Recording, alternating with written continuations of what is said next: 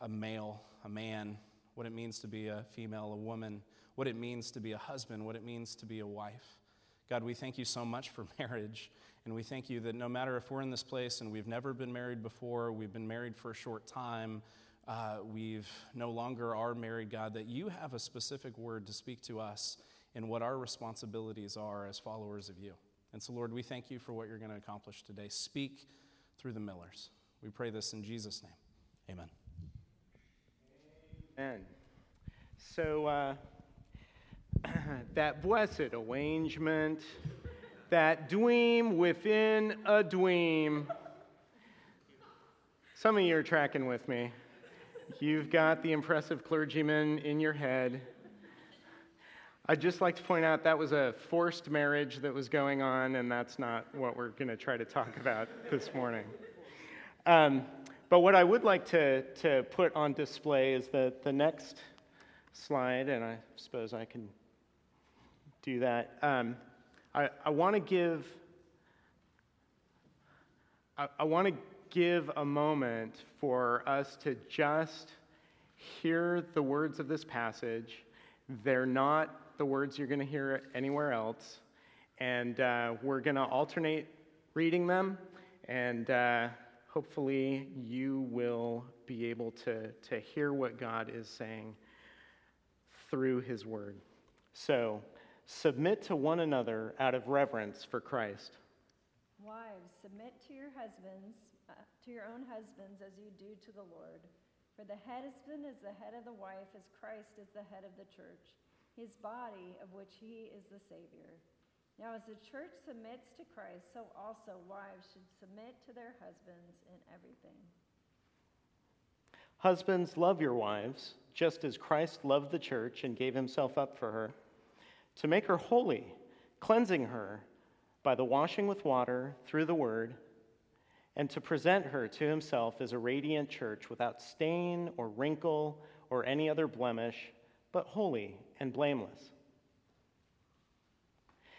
In the same way, husbands ought to love their wives as their own bodies. He who loves his wife loves himself. After all, no one ever hated their own body, but they feed and care for their body, just as Christ does the church, for we are members of his body. For this reason, a man will leave his father and mother and will be united to his wife, and the two will become one flesh. This is a profound mystery, but I am talking about Christ and the church. However, each one of you also must love his wife as he loves himself, and the wife must respect her husband. All right, before we go on, I think we need to light Karen up here. Yep, yep. Sorry, Mike. Is that man harassing you? no, he's not. Okay, hey, woo, I'm on. Okay, we're all good. You are so on. all right, um, if we could move to the next slide, I want to I want to tell you about uh, a day that was a really great day. Um, this is Karen and I on our. Thank you, that was nice. Um, on our wedding day, and uh, my favorite moment related to our wedding actually. Um, happened a few years later. When we got married, I was working for a small startup company. There weren't very many employees, so I invited all of them. But we added some more employees later, and one who had joined after our wedding came to me one day and said, Yeah, I was talking to this guy about, about your wedding, and uh, he said, Yeah, you should have been there. Jesus got credit for everything. And I was like, That's so awesome! I was really excited. But it was also a really, really good day. And when Karen and I left, you know, the recessional plays, and, and we leave, and uh, we kind of look at each other and go, man, I could do that again. And I have to tell you, I, I, don't know that Karen's feeling like that about a second service this morning. So if, if you want to pray for endurance for her, that would be, that would be welcome. But the, the first verse that, that we've included here, some people group it with the passage before, and some people group it with the passage after. With Paul, it's always a little hard to tell because he's putting a lot of different ideas together. It says, Submit to one another out of reverence for Christ. Who's the one another? The one another that he's talking about is the church. So look around. Look around. Okay. Hopefully, you see somebody in this room that you know. And if you do, I'd just like you to think to yourself would I submit to them? It's okay to not feel okay about that. It's not natural. But that's what Paul is talking about. He's talking about an unnatural degree of connection that happens within the body of Christ. So we are to submit to one another, and we're not to do it because we think each other is awesome, because we're part of the same club or gang, because um, you know we get get fist bumps aplenty. I, I don't know what, what somebody's motivation would be, but out of reverence to Christ. So, how, how do we do that? Well, I'm not going to answer that question very directly. Tim preached a great sermon on that subject actually last week. He went through 40 verses that talked about different ways in which uh, the, the body acts. But I do want to say this idea of submission within the body of Christ is not one that's only here. Paul talks about it in his letter to the Galatians. Peter talks about it in one of his epistles. He says, you, have got to interact with humility. You've got to understand that, that you know, you're not all that here. We're all that together. And what did we talk about at the beginning of this series? We are subjects of King Jesus King. And that's what lights us up. So, marriage is an application of last week's sermon whether you are married or not. And that's really an important issue at this church. If you've been at the nine o'clock service, you will notice that there are a lot of people who are widows or widowers. And if you've been to this service, you know there are a lot of people who have never before been married. So, is this a waste of time Sunday for those people? No. And I'll tell you why. There's a lot of information out there about marriage. There are a lot of pictures out there about marriage. This is the only place I know of that you can go this week and have somebody tell you that marriage is about the gospel. I know I'm going to go through the rest of my week and nobody's going to reinforce that in any way in my life. So, Christian marriage pictures the gospel.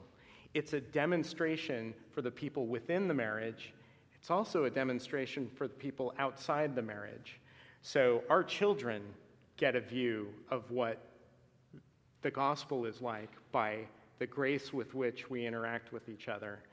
And if, if you are a person with marital experience, good or bad, one of the things you have to do is keep in mind Paul's saying the thing about marriage is Christ and the church, the gospel. And so, whatever damage you've brought, that's not what marriage is about. God has a way more amazing uh, picture for us to be a part of. So, I want to leave with uh, one more picture.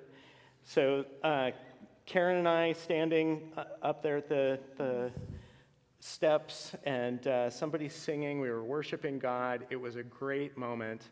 And uh, it was part of a, a, wonderful day in which we got to become husband and wife. So, how about some words from you? All right, my turn. Um, so, Mike was talking about how uh, we are supposed to submit to one another in Christ, right, out of reverence for Christ. And marriage is a specific application of that, right? I want to reread verse 22. It says, Wives, Submit yourself to your own husband as to the Lord.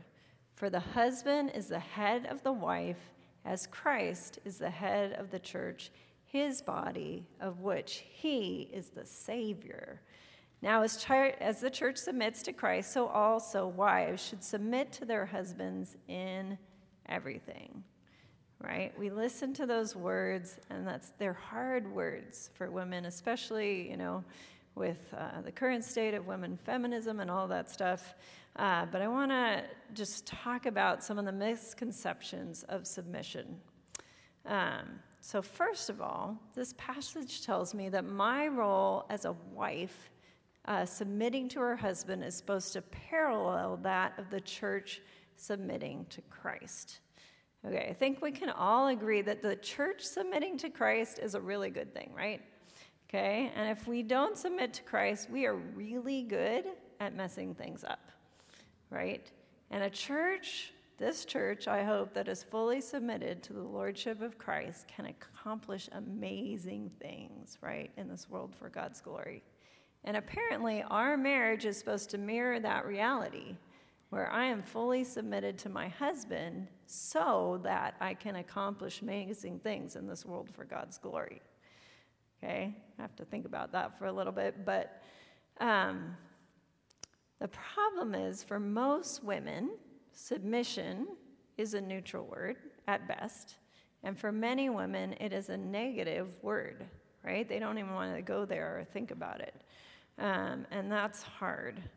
Um, but what we really need is a better understanding of biblical submission. So today I'm going to talk about what it's not, what it is, and why it gets such a bad rap.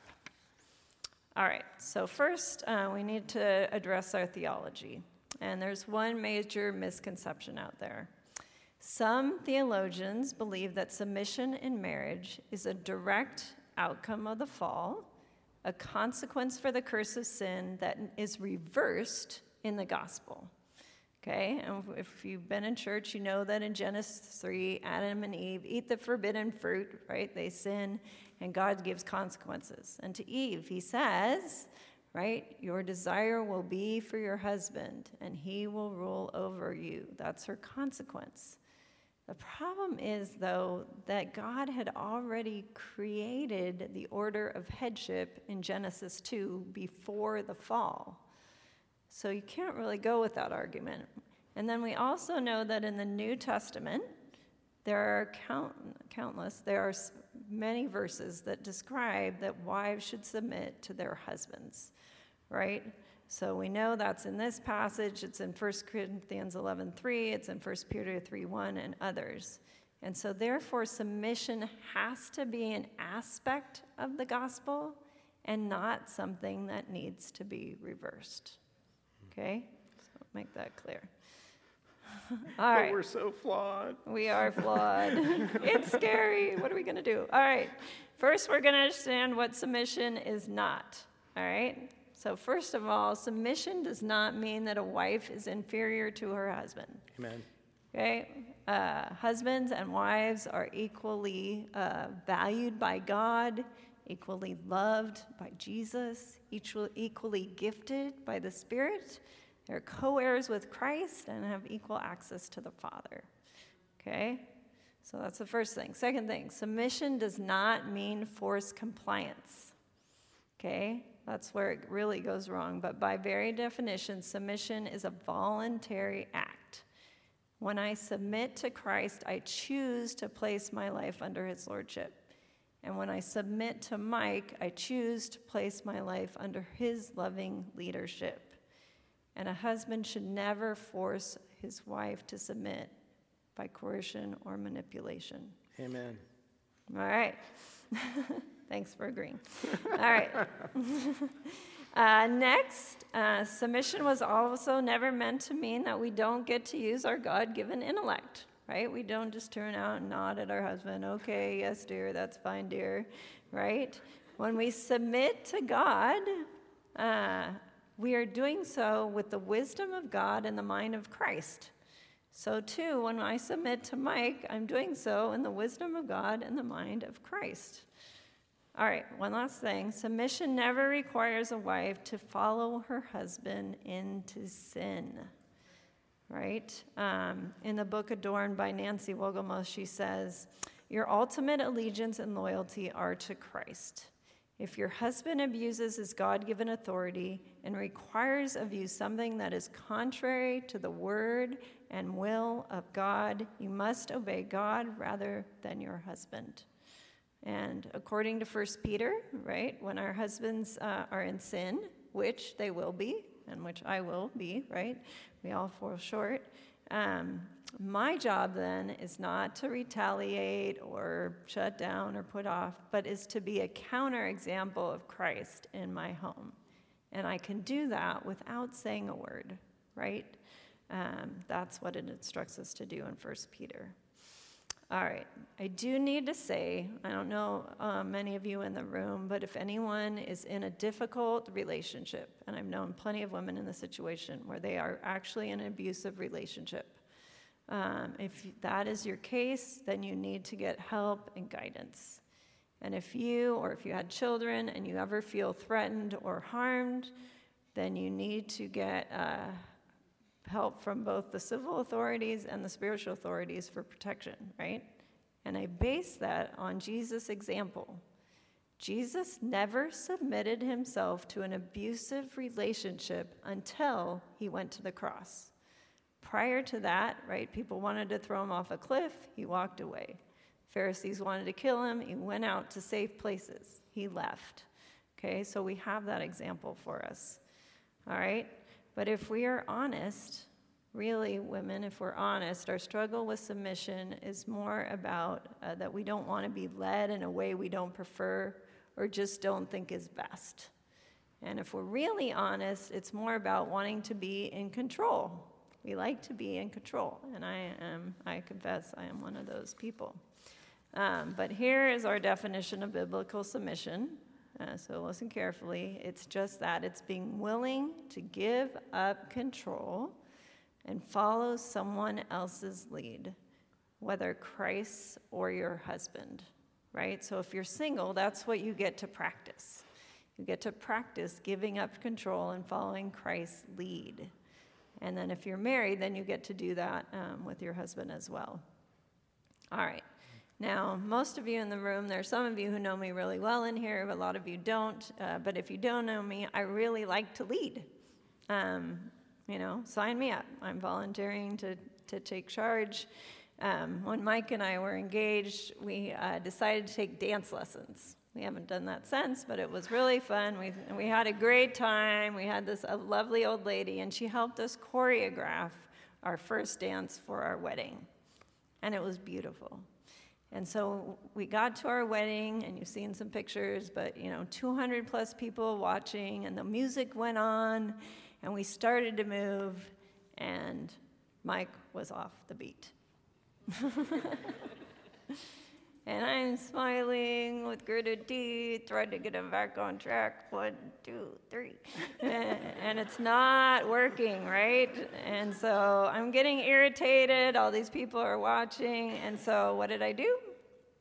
I started to lead. Exactly. and, you know, I was leading because he was wrong, right? But really, I was wrong in the way I responded. So honestly, if I could do it all over again, this is what I would have done. I would have let Mike lead and enjoyed the dance. Who cares if we were on the beat or not? I'd like to argue that we would have gotten on the beat if we weren't fighting each other. Absolutely. the outcome would have been better. It plays out on a zillion ways, by the way. So when we drive somewhere, Mike picks the route. He's James Bond. He picks the route and doesn't matter how long it takes us to get somewhere. So yeah, there we go. Just keep speaking the truth. Honey. All right. All right. So, those are little light examples, but many women want to know what to do when they disagree with their husband's decisions or directions, right? And this can have a much bigger impact. So, uh, that is when submission is really tested right? So when Mike and I were first parents, um, we had little Calvin at home. He's like one or two, and we definitely disagreed in some cases on how to parent him. And it's not untypical. I thought Mike was too critical and harsh, and I know he thought I was too lenient. Uh, the big problem was, though, in my heart, though, I felt like I needed to protect poor little Calvin and not really partner with Mike. And so when we tried to have these conversations, my words ended up being kind of biting and critical, and we were just kind of butted heads and didn't really get anywhere. Um, and so, you know, what am I what am I supposed to do there in terms of submission? I was not submitting to his lead in that area. Um, so the first thing, it's always a good idea, is I confided in a couple close friends, and I had them pray with me. I needed some support and help in the situation. And it's important, I want you to know that we don't have to figure out submission in a vacuum all by ourselves, right? So we can confide in a couple close friends, but we also don't just you know, talk to everybody about it, post it on Facebook. Hey, what do you think? How do I solve this, right? Uh, that's very disrespectful. All right, so then, you know, then I start to submit the situation to God. And as I did that, a couple things happened. I started listening a lot more and talking a lot less. And I started to understand where Mike was coming from. And as I did that, much I hate to admit it, I realized he was right, that Calvin did need discipline in those areas. Um, and I needed to partner with him in that. Um, and the cool thing is that Christ is the head of Mike, and Christ was working on Mike's heart at the same time. And I'm praying for that, right? But it was neat to see God just move in little ways in Mike's heart just to change maybe the tone of how he disciplined or the motives for disciplining so that we could really come together and agree in that area. All right. Uh, so if you are married and you are a wife, is there an issue or an area of your life where you are currently at odds with your husband? And if so, are you willing to move towards humility, unity, and submission? And then specifically, give it some action. What steps will you take? Really pray about that. And then, wives, do you trust Christ's headship over your husband and believe that uh, God is actively moving in his life? I don't get to change Mike, right? That's God's job. I don't get to change his mind about anything. All right, so one last thing about submission is that it often means that we get to receive a blessing that we wouldn't otherwise give ourselves. Right? So in, that's true in my relationship with Christ. Sometimes Christ just blows me away, right, with the good things he wants to give me. And so that should be true in our marriage. So, one last quick example. Again, when we had little kids, though, I, Naomi was born, that was our second child totally exhausted. If you haven't had kids, maybe you babysat, it's exhausting. And um, I didn't have many breaks. So Mike said, Hey, let's hire a babysitter, get you some time away. And I'm really cheap. We are on a really tight budget. And so I kept resisting. Um, but finally, I gave in. And so for two hours every week, I'd go to Starbucks and I'd spend uninterrupted time with God. And that time was so life giving to me. It was like the thing, one of the things I really look forward to. And so, submission at its best, right, should be life giving and put God's love for me on display. Hmm. All right, so uh, Nancy Wolgemuth uh, describes it well when she says, the submission of Christian wives to their husbands is a powerful and beautiful picture of the son's submission to his father and the church's submission to Christ.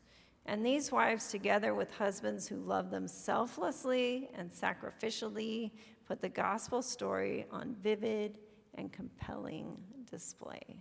Mm-hmm. Showing off the gospel, that's, that's what we should be about uh, in every aspect of our lives. There's, a, there's another wedding picture that I want to show. It, it it deals with a moment that happens in, in any traditional uh, wedding where everybody's ready, the, all is in the right place, uh, maybe the organist is still playing something, but the bride isn't ready yet. And depending on how militant your, your church people are, that could take a while or not. Um, but pretty much the service is suspended. We're waiting for the, the next big thing to happen. And as we think about Christ and the church, I just want to want to tell you remember, as we're talking about marriage, we're talking about Christ and the church. And what's the state of the church? We're, we're waiting.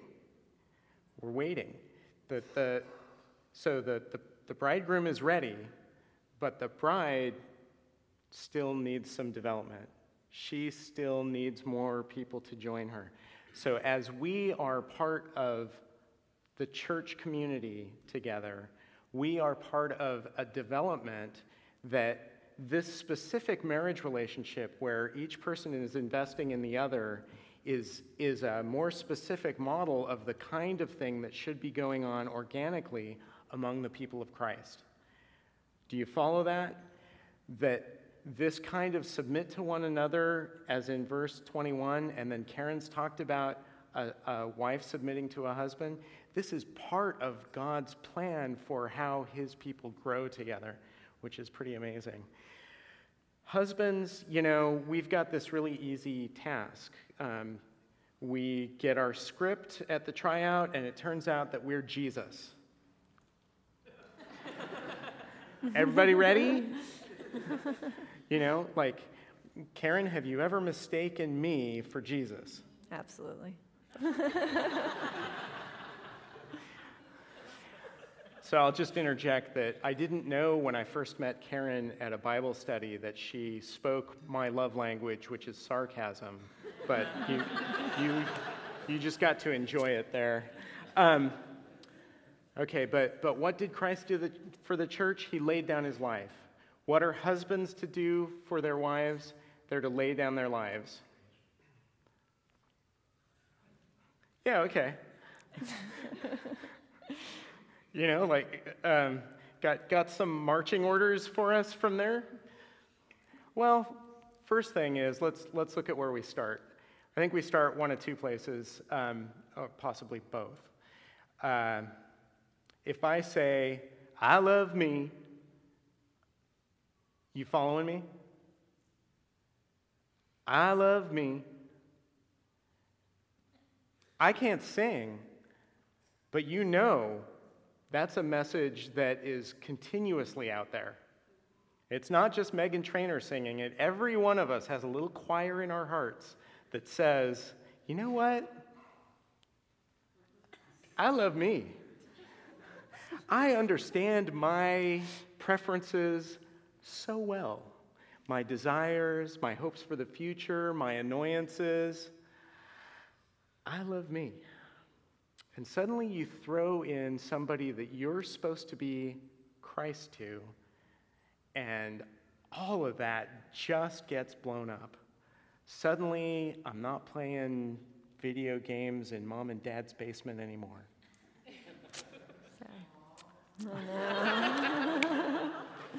you got to be honest about where you are. Okay. That's one, one take. The other take is you should go and love yourself. And this happens oftentimes when somebody, and I'm going to say a husband in this case, has, has said, you know what, I'm going to try to not lock in on me. I'm going to try to focus on you as best I can. It doesn't go well. And there's resistance. And there's not the response that we wanted.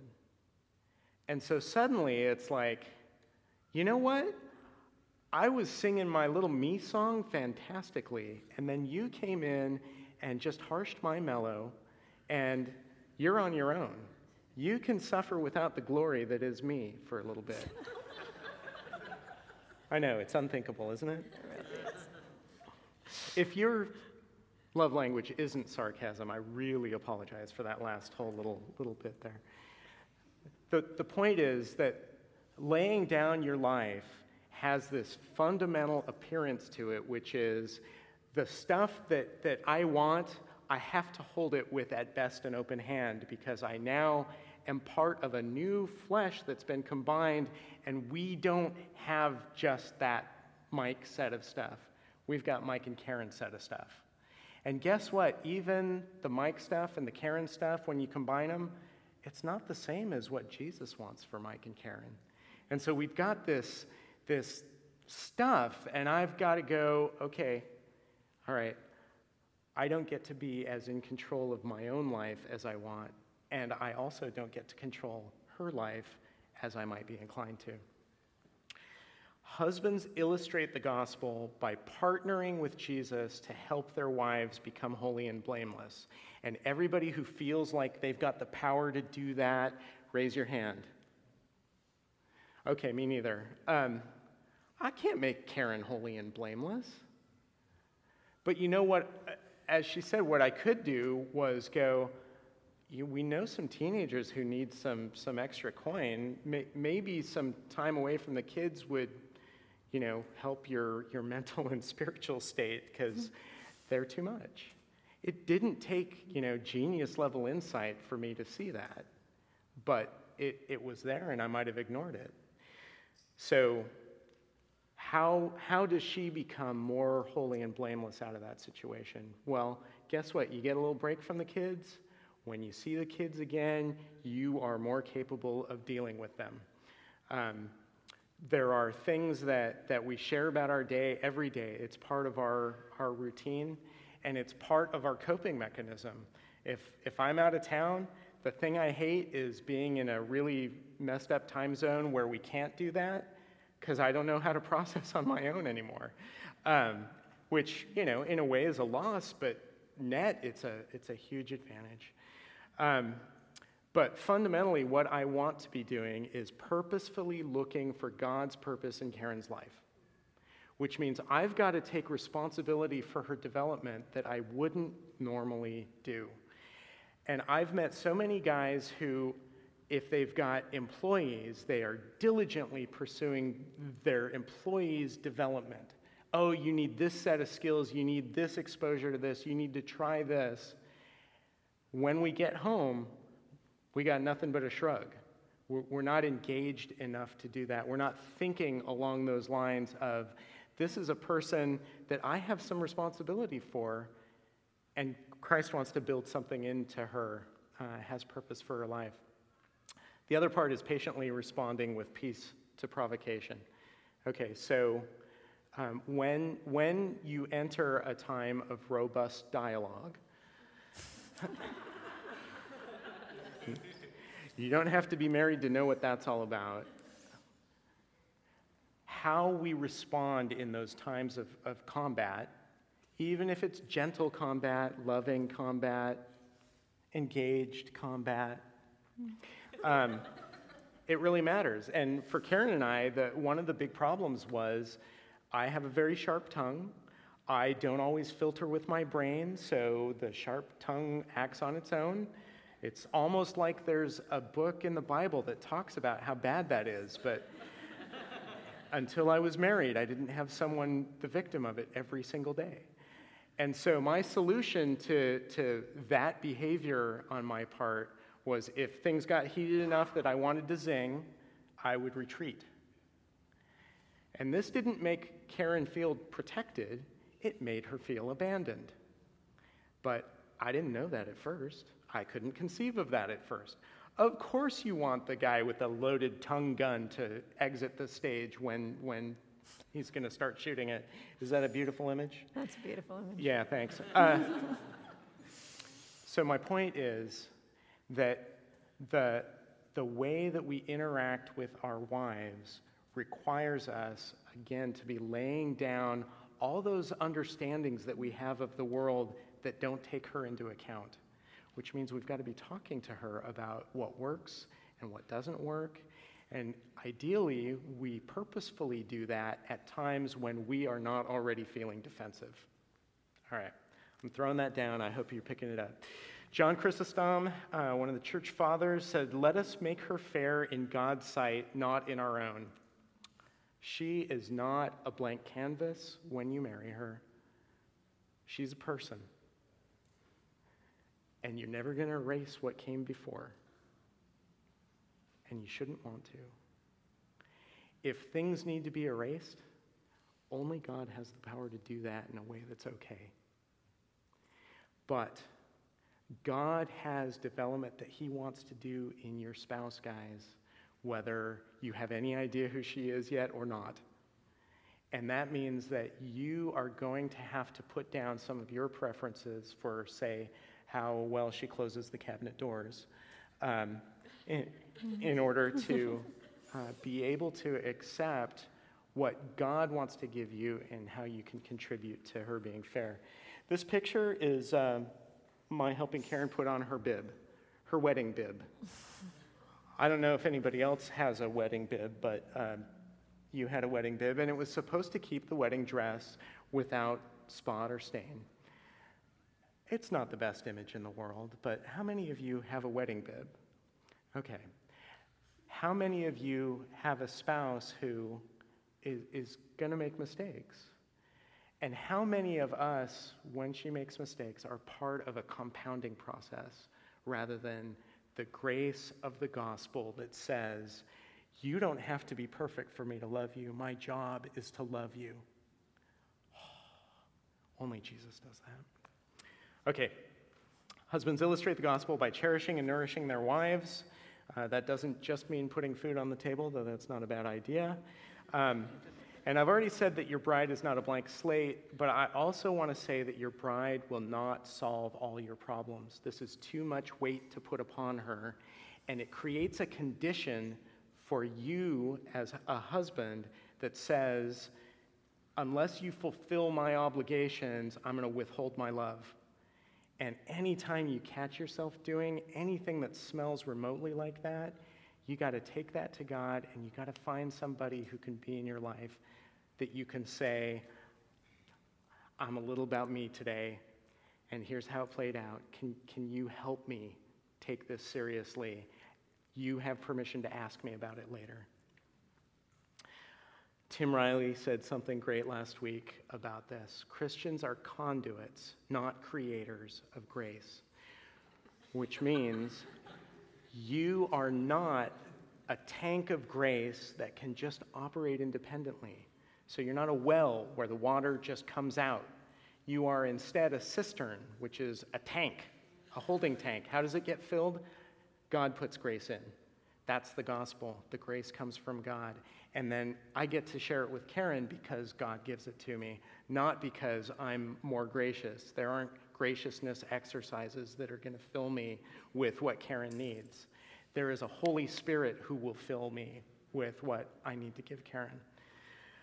Finally, husbands illustrate the gospel by loving their wives as their own flesh. Um, so I, I make sure that she's filled up on creatine and as much protein powder as she can stomach, which is hard because she's got a dairy allergy and it's mostly from milk products. So it's. Right, going bad. Yeah, it's a, a really tough time. Now, a better way, better way than supplements. Um, Gary Chapman, does this ring any bells for anybody? Okay, some nods, a couple of grins. This is a guy who has a, a, a whole book writing career that's based on basically five things five love languages. I said mine's sarcasm. It's not on his list, oddly enough. Um, and and I'll, I'll show you a picture that, that may help you see them in a moment. But he says, How do you discover your spouse's primary love language? Listen to his or her complaints. Complaints. Uh, if you've ever worked in customer service, you know complaints are actually a really useful feedback mechanism. They, they tell you something significant. If you respond to them, you increase the overall satisfaction of all your customers. We've got one customer in a marriage relationship, thank God. Uh, and uh, so, listening rather than, as he says, typically we, we get defensive when our spouse complains. So, instead of doing that, here's what we do we listen to what their complaints about. What are their complaints about? Are they seeking for words of affirmation? There's a, there's a quote mark on the next uh, slide that, that shows that. Words of affirmation. You did a great job of uh, making sure that the kids were prepared for the thing they had to be prepared for. You did an amazing job loving that person who I just wanted to, you know, straight arm. Um, that's probably more likely in our case. Uh, the next one is gifts. Um, Karen doesn't care that much about gifts. Uh, that, that's not her thing. But some women want a gift that you've thought about and took her into consideration, and that's going to feed her in a way that you may or may not understand. The acts is not, okay, it's not part of actual love, acts of service. It's, it's an abbreviation. All right? We're not snicker snack, uh, uh, it's nonviolence here, but you're going to remember the acts of service, aren't you? Okay, Karen does this for me. She, she takes care of some logistical things so that I have time to do whatever, be, be by myself, concentrate on some schoolwork, whatever it might be. Uh, Karen's are more the last two. So quality time, that's what the clock is. Um, she really appreciates time that we spend. So, the, the end of the day, uh, talking about our days, it, it, feeds both of us. It helps us know where each other are. It, it sometimes leads to, to prayer about specific things. And then physical touch. And, and this is one where I can specifically say the cost for me of Karen's desire for physical touch, this being one of her love languages, is I'd better not get a job where I'm traveling 30% of the time. Because while we can FaceTime or call or text and words of affirmation, or maybe quality time could be gotten that way, physical touch can't be. And so it means I've got a responsibility to her to, to cherish her in that way and nourish her in that way with um, not just my presence, but my touch, because that's what she's for. And then one more picture. Um, when, when you fill up your bride, you, you want to get a smile like that. And that's Karen down at the, the end of the, the aisle as her father was bringing her up to, to meet me at the front. Um, it's probably time that you said something. Take this to a little more serious level. All right. No, it's all good. But um, so that right there, that was a great day. Um, and I just want to give God all the credit. I am super grateful that I got to marry Mike. Uh, he really does lay down his life well for me and loves me really well. Um, but whether Mike does his job or not, my job given be, to me by Christ is to respect him, right? So if you are single, please look for someone that you can respect. It's a huge thing, right? Preach. Um, uh, now, there's been there's whole books written on this topic. We don't have time to talk about that, so we're going to talk about three things: respecting our spouses uh, in our decisions, in our words, and in our priorities. And we're going to start with decisions. All right. So, whether you're single or married, Jesus modeled this really well. Okay, so uh, he didn't make decisions on his own. We know that before he chose the 12 disciples, he spent all night in prayer talking to God, right? So he's making decisions in concert with his Father. Uh, in John 5, we learn he did nothing on his own initiative, but only did what the Father showed him. And in the Garden of Gethsemane, right, when he knew that he was about to go to the cross, he said to God, Is there any other way? And then he said, Not my will, but your will be done. And those were all decisions he made, not independently, but dependent on the Father.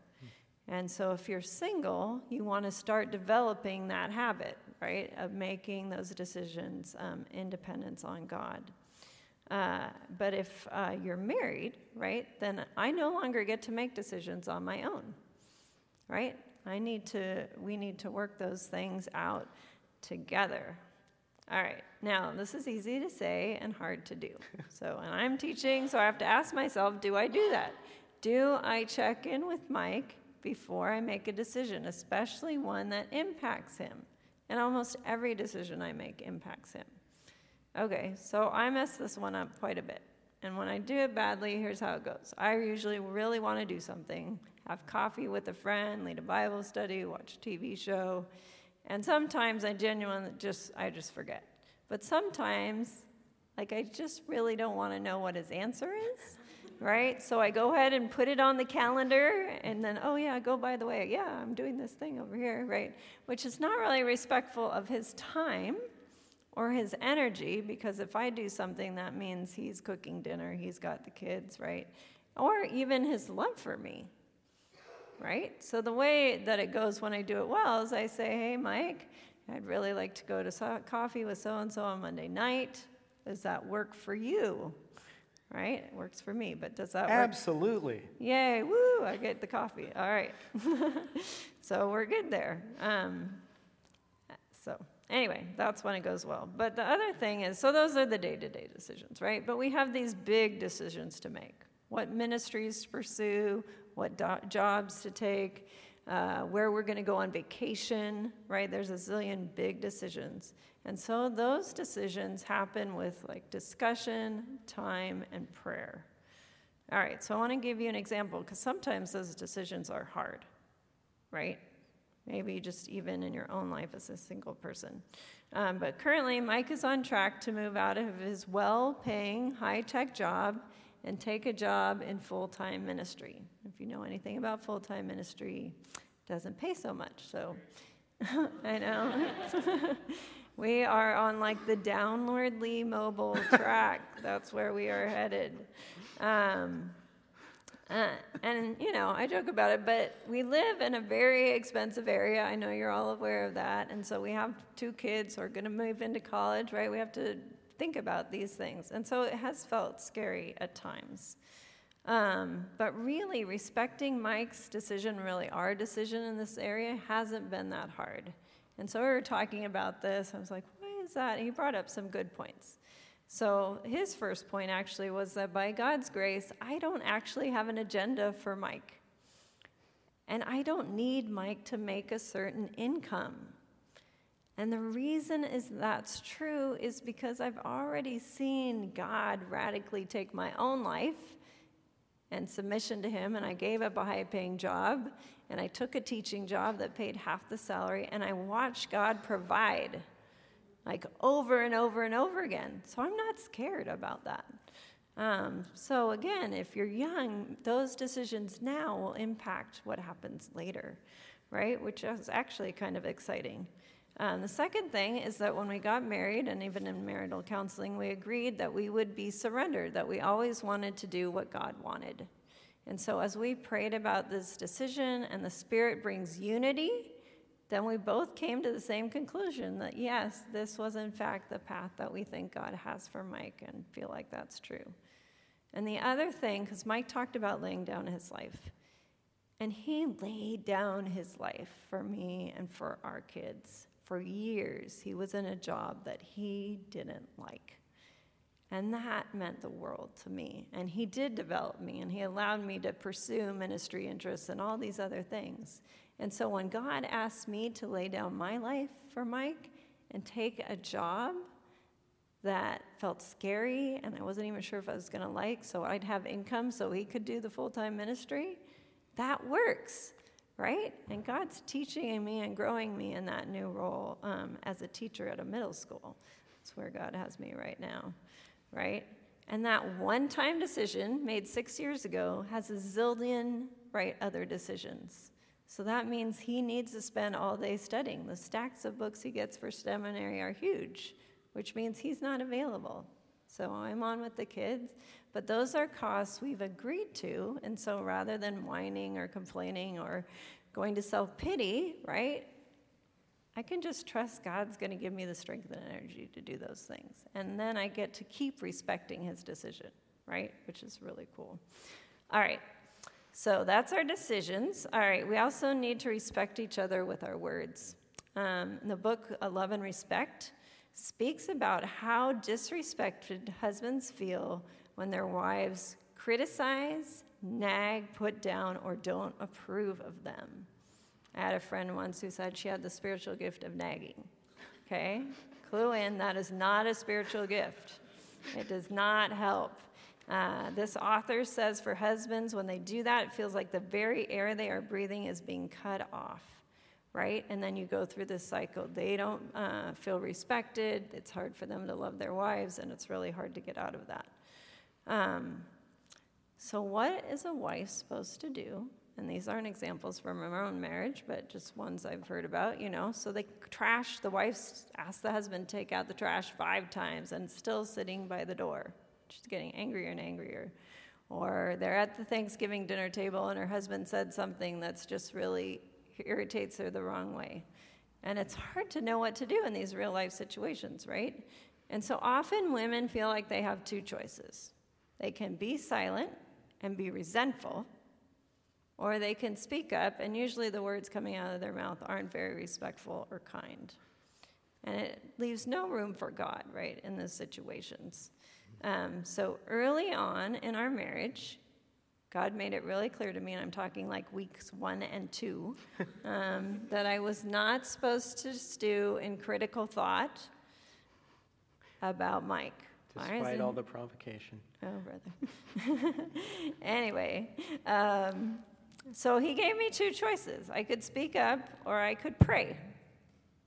That was it. Those were the two choices, but I could not just be stewing over and mulling over the thing he did wrong and sowing seeds of bitterness in my heart and in my mind. And if I was to speak up because there was sin I perceived in his life, then I was supposed to do so, one, in private, as is told in Matthew 18, and two, gently and with a heart to restore him to right uh, living, right? Galatians 6 1. Okay, so now we've been married 17 and a half years. I'm still learning how to do this, right? It takes a long time. I'm sure I will continue to learn. Um, but it's good. Uh, so, in regards with our words, Tim gave a great verse. It says, Do not let any unwholesome talk come out of your mouth, but only what is helpful for building others up according to their needs right? So, whether you're married or not, we all get to practice building up others up with our words. And wives, uh, if you are married, is that what you're doing? Do your words build him up? Do they encourage him? Um, is it God glorifying? All right, one last thing. I need to uh, respect Mike's needs and make him a priority, right? Philippians 4 3 through 4 says, Do nothing from selfish ambition or empty conceit, but with humility of mind, regard one another as more important than yourselves. Do not merely look out for your own personal interests, but also the interests of others. So it doesn't get to be all about me. all right, and this plays out a thousand different ways. Um, so, a couple in our marriage, uh, so, first of all, if you know me, I, I love to go to the beach and I love to camp, right? Mike does not love those things at all. Um, and so early on in our marriage, my idea was, was I would drag Mike along and somehow that would work out. But usually, how it worked out was Mike sat on the beach getting bright red, feeling very uncomfortable and very grumpy, and nobody had a good time. It was not good. Um, so then, as time went on, though, Mike learned one of the ways he could lay down his life would be go camping or go to the beach, and he actually learned to enjoy it, which was a really cool thing. But I also learned that I didn't ha- he didn't have to do those things with me. I have friends who love to go to the beach. So now I mostly go to the beach with them, right? And then when we go to the beach, we love to walk along the coast of Pacific Grove and he's not in the hot sun with the sand, and it works out for everybody. um, okay, another really important example. Um, early on in our marriage, I was very naive, and I'm not sure how, um, but how important sexual intimacy was to Mike and to most, both, most gen- men in general. Um, and unfortunately, as a single person, I had made some bad choices in regards to sexuality. And so I brought a lot of baggage into our marriage. I honestly had no idea uh, that I had done that. Um, so when we got married, um, surprisingly enough to me, I kind of shut down to sexual intimacy. And it was really sad. It was really hard for Mike. And it did not respect him. Uh, but thankfully, we have a God who is active and powerful and transforming and healing. And so, through prayer and counseling and a lot of work and a couple of years of just kind of really hard stuff, actually, um, God did a miracle in my heart and life and healed that area in my heart and restored our marriage um, in a way that made intimacy just beautiful and sweet and holy and what it was intended to be.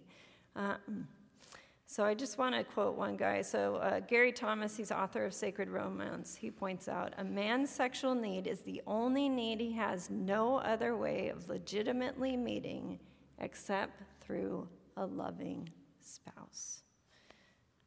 All right. So a couple examples. Um, if you are married, Wives, how can you put your husband's needs ahead of your own this week? Right? All right. Um, there are women, and hopefully, if you're single, this won't be you, but I know plenty of women who got married and then realized they were stuck in a really difficult marriage. Um, and in those cases, submission feels really hard, and respect feels even harder because they don't feel like uh, their husbands are really genuinely worthy of their respect. And if you're sitting in that room and you're thinking, that's me, then my heart just aches for you. It's a really hard circumstance, and you need a lot of support and guidance from the church. And people who love you when your husband can't love you. That's your husband's not supposed to meet all your needs, right? But I love this quote. Um, it's from Dan Allender and Tremper Longman III. He just says, Marriage requires a radical, radical commitment to love your spouses as they are while longing for them to become what they are not yet. Every marriage moves either towards enhancing one another's glory or towards degrading each other. Okay, and then another quote from Johann Wolfgang von Goethe. Oh, however you say it. If you treat a man the way he is, he will stay as he is. But if you treat him as if he were what he ought to be, or could be, which, if he is a Christian, is a new creation in Christ, right? He will become the bigger and better man. So Christ died for us while we were yet sinners, not after we cleaned up our act, right? So, as wise, we need to love our husbands, and husbands, same thing. We need to love each other when we're sinning, um, not retaliate, not do those kinds of things. All right. Um, all right, one last thing. So, I have a lot of friends who have expressed or complained that their husbands have not been the spiritual leaders that they hope for them to be. And for that, some of them, that has been a really deep longing. But here's the problem what I've seen is that when their husbands initiate, take the lead, take a risk, have an idea, often that is met with uh, criticism or rejection, right? And that doesn't encourage leadership, that shuts it down. Um, so, wives, if you are married, how are you encouraging your husband to be a spiritual leader? Um, that's what he's supposed to be. Well, so when marriage works the way God intends, we, Mike and I, and whoever's married, gets to put the gospel on display for all to see. That should be exciting for us, right? So every time Mike lays down his life for me, he puts the gospel on display, just like Jesus laid down his life for all of us. And every time I receive the gift of his leadership and submit to that leadership, I'm displaying the gospel because guess what? Now I don't have to figure out life on my own anymore. And that's one of the great gifts God gives me. And every time Mike works to nourish and cherish me, he showcases God's love for me, right? And to the world. And when I respect him in his decisions and build him up with my words and prioritize himself, him above myself, I am practicing the character of Christ. And every time we forgive each other, we live the gospel. And every time we try to help each other look a little bit more like Jesus, that's the gospel. And so, this is our prayer for you who are married and for those who want to be married that our marriages may bring glory to our God who loves us and gives us the power and the strength to live marriages out in a radically different way. So, let's pray. God, thank you for loving us when we were unlovable for pursuing us when we weren't interested, and for continuing to care for us and shepherd us through lots of mistakes, lots of rebellion, lots of not getting it. And I ask that as your people, you would make us people who would be responsive to your word, responsive to your plan, and that we would show off in our marriages and our expectations of marriages the gospel that you have given to us through Christ, and that He would make us alive in our hearts to one another inside the church and inside our marriages. I pray it by His powerful name. Amen. Amen.